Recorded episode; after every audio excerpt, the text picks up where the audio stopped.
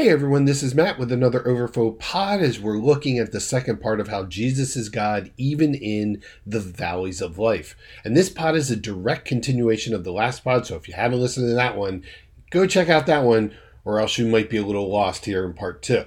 So in our last pod, we saw that valleys are inevitable, impartial, and unpredictable. No one is immune from them. We also looked at two valleys of failure and fear. So let's go right into it and jump to that third valley, which is called the Valley of Elah. Now, that's in 1 Samuel 17, and you're going to go through this valley many times in your life in a similar to way than what the main character here did, David. And this is where David met Goliath.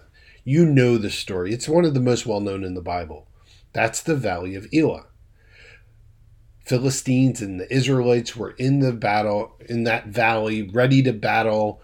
And this is what it says in 1 Samuel 17, 2 to 4, and verse 11. Saul and the Israelites camped in the valley of Elah, and they drew up a battle plan to fight the Philistines. The Philistines and the Israelites each stood their ground, shouting and taunting each other from opposite hills, with the valley of Elah between them. Now, the Philistine army had a giant champion fighter.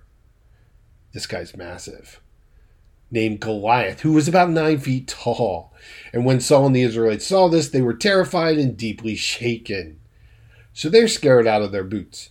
But David's response now, he, remember, he's just a little shepherd boy, but he trusts God. He's been trusting God all his life. He believes that the Lord is a shepherd. He's the guy who wrote that. I have everything I need. In verse 32, David says this Don't worry about a thing. David told Saul, I'll go fight this guy. Everybody in the army's scared to take on, him on. And the giant comes down every day and taunts and shouts, You guys are a bunch of wimps and weaklings. You're not worth anything. Let's go one on one. Send your best guy, and I'm the best guy from the Philistines. We'll take each other on. Whoever wins, wins. The battle is over. We don't need all this bloodshed.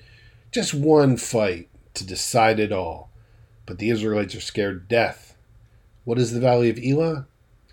Elah is the valley of conflict. It's when you're facing a giant challenge, like a Goliath. You're facing a giant, somebody's in your face. You've got an opposition, you got an opponent, you've got a conflict, you've got a challenge. Now, the one thing I need to clarify about the valley of Elah is that what I just said is right, but it's also wrong, or rather, incomplete. Because when you're in the battle, it's not you fighting against the giant. We think it is. And we mess up. We think that we're alone and we're fighting this giant. And we're like, yeah, we can slay the giant. No. As a Christian, if you've already asked Jesus to forgive you and your sins and trust him as your savior, he is your Lord, your strength, and your redeemer. And because of this, he's the one who fights for you. We think we are fighting in the valley of conflict Elah when in reality Jesus fights for us. You see, we look for strength in all the wrong places. David is actually not the underdog. God chose to set his strength on the shepherd boy. And with a single stone, David strikes the Philistine on the forehead and he dies before the fight even starts. And in this victory, the Lord of Israel, God, went forward to plunder the Philistines. You stand back from the story of David and Goliath, and the much bigger story of the Bible emerges. David foreshadows someone much greater, God's champion Jesus who also arrived in obscurity. He too came from Bethlehem and was of a lowly profession, despised by his brothers and weak in the eyes of Israel and Rome. And Jesus veiled his glory in humility, very similar to David. And this is the story of the Bible. God sent his son who took on our human nature in the wilderness. And then at Calvary, Jesus confronted and defeated our greatest foe, our greatest Goliath, Satan himself. And at the cross, Jesus disarmed principalities and powers and atoned for all our rebellion and idolatry. See, Goliath didn't stand a chance before Jesus. Jesus was the anointed of God, our champion, our Messiah, sent to overcome all our sin. And we stood to the side and watched God's anointed step onto the battlefield and win. It is in Jesus' victory that we are more than conquerors. And so you must remember that when you're in the valley of Elah, the valley of conflict. It's not you fighting against a giant. And it's not, oh, well, David can do it, so can I, you know. No. Jesus fights for you. we misinterpret the main point of David and Goliath. It's not really just this story about overcoming greater odds. That's not really it at all. David was actually more powerful from the beginning. You go into a fight with a ranged weapon versus someone with it's just ridiculous. David was always stronger from the start because it wasn't David fighting, it was God. It was Jesus. And so some of us are in that valley. And you're not maybe in the valley of shadow of death, but you may be in one of these other ones. You may be in the valley of Siddim that we talked about last week, or Eshcol, or you may be in the valley of Elah, the valley of conflict, where people are fighting each other. Look at 1 Samuel 17:3. The Philistines occupied one hill and the Israelites another, with the valley in between them. Some of us, maybe that describes our marriage. You're standing your ground over here and your spouse is over there, and you're right in the middle, and there's a deadlock going on. But you're not fighting alone. Remember, if you're a Christian, Jesus is with you. He fights for you. Never forget that. No conflict is too great for Jesus. Now, one, one, one more valley here. This is called the Valley of Baca. The Valley of Baca, it's mentioned in Psalm 84. Now, there's many more valleys in the Bible, but I just picked some, you know, big four. The word baka means weeping. It comes from the root word Hebrew meaning to weep. Because unlike others, the valley of Baca was a desert. It was dry, dusty, arid, a wasteland. And if you wanted to get to Jerusalem as a pilgrim, you had to go through this valley to get there. Now, all the pilgrims who wanted to come to Jerusalem had to travel through this valley of weeping, but it's actually a dry, barren, dusty place. This is a metaphor again. And when you're going through a dry time in your life, when your joy has all dried up, maybe you're grieving. Maybe you're the one that's weeping. Nothing grows there, nothing's productive. There's no fruit, only tears. Psalm 85, 5 through 7 said, Blessed are those whose strength comes from the Lord as they pass through the valley of Baca. They make it a place of springs. Huh? All of a sudden, water is showing up? As they pass through this dry, arid valley of Baca weeping, they make it a place of strings. Springs, it says, and the autumn rains cover it with pools. They go from strength to strength, growing until each appears before God in Zion. Now, I want you to notice first, when you go into the valley of Baca, it's dry. I don't have any feelings anymore. I don't feel close to God. I don't feel close to my husband. I don't feel close to anyone. I'm dried up. I've got no emotion. I'm just putting in the time. I'm putting through the motions of one foot in front of the other. There's no joy, no energy. It's dried up. I'm depressed. You may be grieving. You may be grieving a loss, going through this valley, but this is the kind of people that God wants you to be, wants us to be, is we make it a place of springs. Water comes when we show up, and then we go from strength to strength. That's what God wants to do your entire life as we going from one level of maturity to the next level of maturity. They grow from strength to strength, growing until each appears before God in Zion. See, one day we are going to stand before God, and God says, I don't care about your clothes or your career, your cash. I only care about your character. Did you grow? when you were in those valleys? Did you go from strength to strength when you were on earth? When you were going through these different valleys, the valley of conflict, did you work it out? When you're going through the valley of decisions, and the valley of questions, the valley of confusion, the valley of trouble, when you were going through the valley of the shadow of death, what did you learn from those valleys? Did you grow? See what's going on here. See, faith turns a place without water into a place of a string where you can find refreshment, where you can find what God wants to do in your life. Even in those valleys of grief, when you are weeping, God wants to use those tears to water a dry and arid place. The valley of Baca is the valley of grief and barrenness. And I just wanted you to see before we look at the solution what God says about valleys. Remember, they're inevitable, they're impartial, unpredictable. We got to go through them in life. And you've been through them probably in the past, and you're going to go through them again in the future. And when you're in these valleys of failure, of fear, conflict, dryness, grief, trouble, whatever, what do you do? Well, let's go back to Psalm 23. Even though I walk through the valley of the shadow of death, I will fear no evil, for you are with me.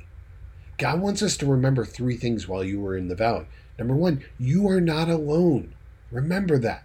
God is with you. You're not alone. It's one, when you're going through the valleys of life, you need to understand that. Psalm 23 4 says, Even when I walk through the valley of the shadow of death, I will fear no evil, for you are with me. Two key words there. Through. The valley is temporary. You're going through the valley. You don't live in the valley. You don't stay in the valley. You're going through it. It's temporary. And it's an important thing to know that because it can be overwhelming when you think it's never going to end. And then he says, You're not alone. You're with me. So even when I walk through the valley of the shadow of death, sooner or later the shadow is going to cross your path. And if it hasn't already, it will. Having just lost my dad just a few months ago, that shadow of death is a little bit familiar to me.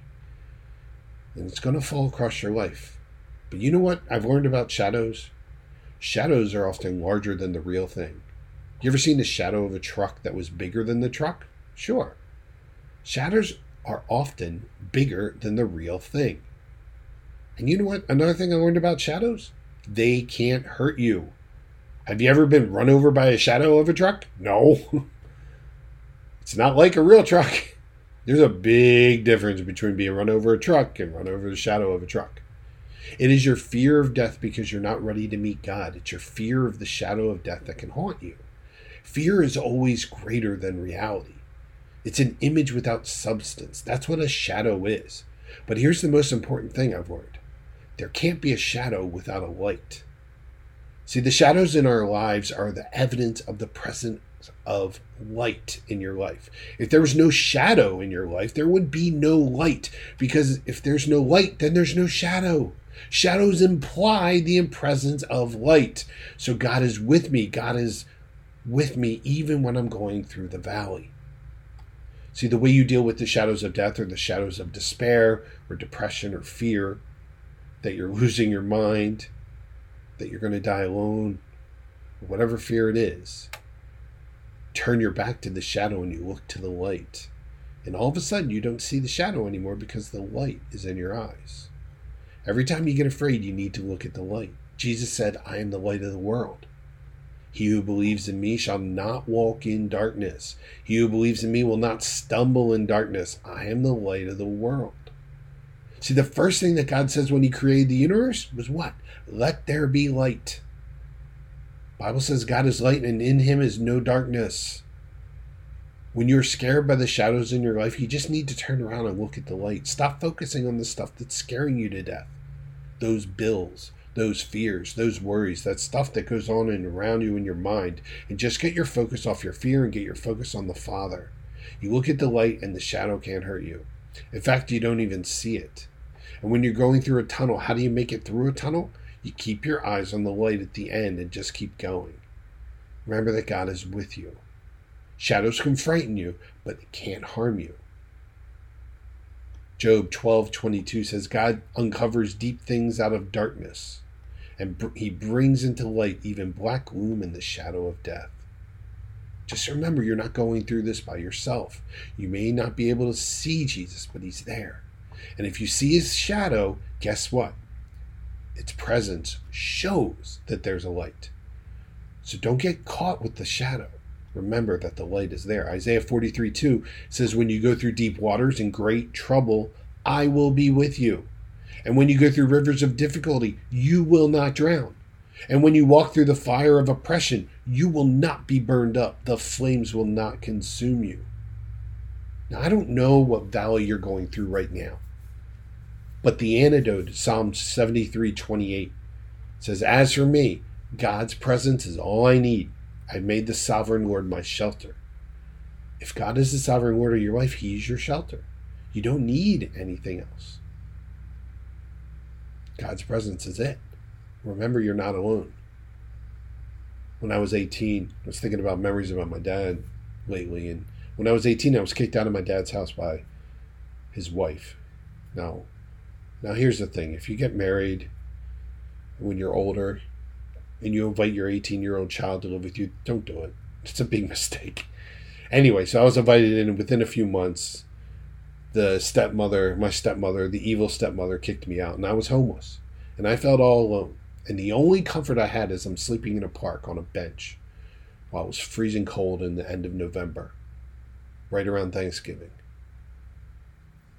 The only comfort I had was that God was with me. And in that dark valley of loneliness, the light that Jesus was with me was the only thing that kept me going. That and hot tea from McDonald's. Because I didn't have much money, but a hot tea, I could get as many refills as I wanted for like 50 cents. Oh, and I also got a biscuit. That's what I would get a hot tea and a biscuit for a dollar. And I could drink really till I was warm. And anyway, number two, the second thing you need to know after you know that, remember that God is with you in the valley, is to remember that God has a purpose for the valley. Remember this whole chapter, the whole psalm is on the goodness of God. God is good. So he has good plans for your life. And remember that even in the problems I'm going through, the valleys I'm going through, the valley of conflict or grief or fear or failure or whatever, God has a good purpose for my valley. Romans 5 3 to 5 says, We can even rejoice in our sufferings, knowing that suffering produces endurance, and endurance produces character. Character produces hope, and the kind of hope that does not disappoint us because God has poured his love into our hearts. See, God is building character when we go through the valley, and that character is going to last through everything else. Hosea 2:15 says in the New Living Translation, "I will transform the valley of trouble into a gateway of hope." The valley of trouble is actually it is a valley. It's a valley of Achor. Now I didn't cover that one cuz it would have been number 5. It's covered twice in Joshua and in Hosea. I will transform the valley of trouble into a gateway of hope. One translation says, I'm going to turn trouble valley into a hopeful valley. Colossians 1:11 says God will strengthen you with his own great power so that you will not give up when trouble comes but you will be patient. So he's not just going to give his presence to you, he's going to give you his power. Remember you're not alone and remember that God has a purpose for the difficult valley that you're in. Third, remember that the reward will last forever. This is not the end of the story. You're going to be rewarded for being faithful to Jesus in the valley of failure, in the valley of fear, and all the other valleys. 2 Corinthians 4:17 says for our present troubles are quite small and they won't last very long yet they are producing in us an eternal glory that will last forever and is greater than anything we can imagine. So you won't be in heaven for a minute before you're going to be thinking, why did I complain so much about? Why did I gripe and worry? This is worth it. I don't know what valley you're going through, but Psalm 107, 8 to 15 says, Some were living in gloom and darkness, like prisoners suffering in chains because they rebelled against the commands of Almighty God. So you're not doing what you're told to, so you're in a valley. Verse continues, and he had rejected his instructions, and they were worn out from hard work. Then in their trouble they called to the Lord, and he saved them from their distress. He brought them out of their gloom and darkness and broke their chains in pieces. They now must thank the Lord for his constant love and for the wonderful things he did for them. See, until we get to heaven, we're going to face valleys, right? And we're going to have accidents, disappointments, financial problems, family issues, mental illness, physical illness, and we all go through the valleys. But here is the difference between someone who believes in Jesus and someone who doesn't. You see, for a follower of Christ, going through the valleys is different. Not because of the absence of the shadow, but because of the presence of the shepherd. I will be with you. The Lord is my shepherd, and that he gives me his promise of power and of purpose and protection and peace, and of course, his presence. Now, I don't know what valley you're going through right now. And some of you are in the depth of the darkest valley, I have no doubt. Regardless of the type of valley, it's not going to last. There is a way out, and you have a shepherd, but you got to decide to make him your shepherd. The Lord is not your shepherd unless you asked him to, unless you decide to make him your shepherd. Unless you've surrendered your life to him, and unless you've said, God, I can't make it through this valley without you. And when you do that, now the Lord is your shepherd and you have everything you need and he does all these things for you. Did you notice the change in tense when we went from in Psalm 23 from verse 3 to 4? Verse 1, 2, and 3 is how God helps us in the good times. He leads me, He guides me, He helps me, He meets all my needs, He makes me lie down, He provides everything I need. It's third person, He. And now, when we get to the problems, he switches and says, I will feel no evil, for you are with me. He didn't say he is with me. He's not talking in third person anymore. Nothing makes the ultimate intimate faster than pain. Nothing. Now he's talking about God out there. He's talking about the God in his heart. See, he has become you. I'm not going to fear whatever because you are with me. You will protect me because Jesus is in his heart.